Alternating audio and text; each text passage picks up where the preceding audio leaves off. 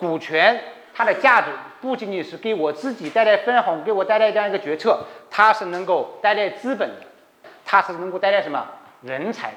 就是我们为什么要做股权激励呀？我为什么要做城市合伙人呢？对吧？同样，股权它也能够带来市场，啊，那么最终它带来的财富。